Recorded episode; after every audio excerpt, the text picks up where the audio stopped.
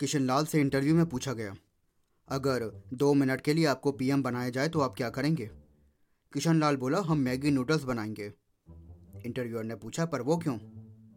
किशन लाल बोला कि, अब दो मिनट में तो मैगी ही बन सकती है। इंटरव्यू ने फिर बोला कि, अगर पाँच साल के लिए पीएम बनाया जाए तो? तो किशन लाल बोला कि, पाँच साल के लिए हम बनेंगे ही नहीं। तो इंटरव्यूअर बोला, लेकिन अब क्यों नहीं बनोगे? तो किशन लाल बोला अरे इतनी मैगी कौन खाएगा?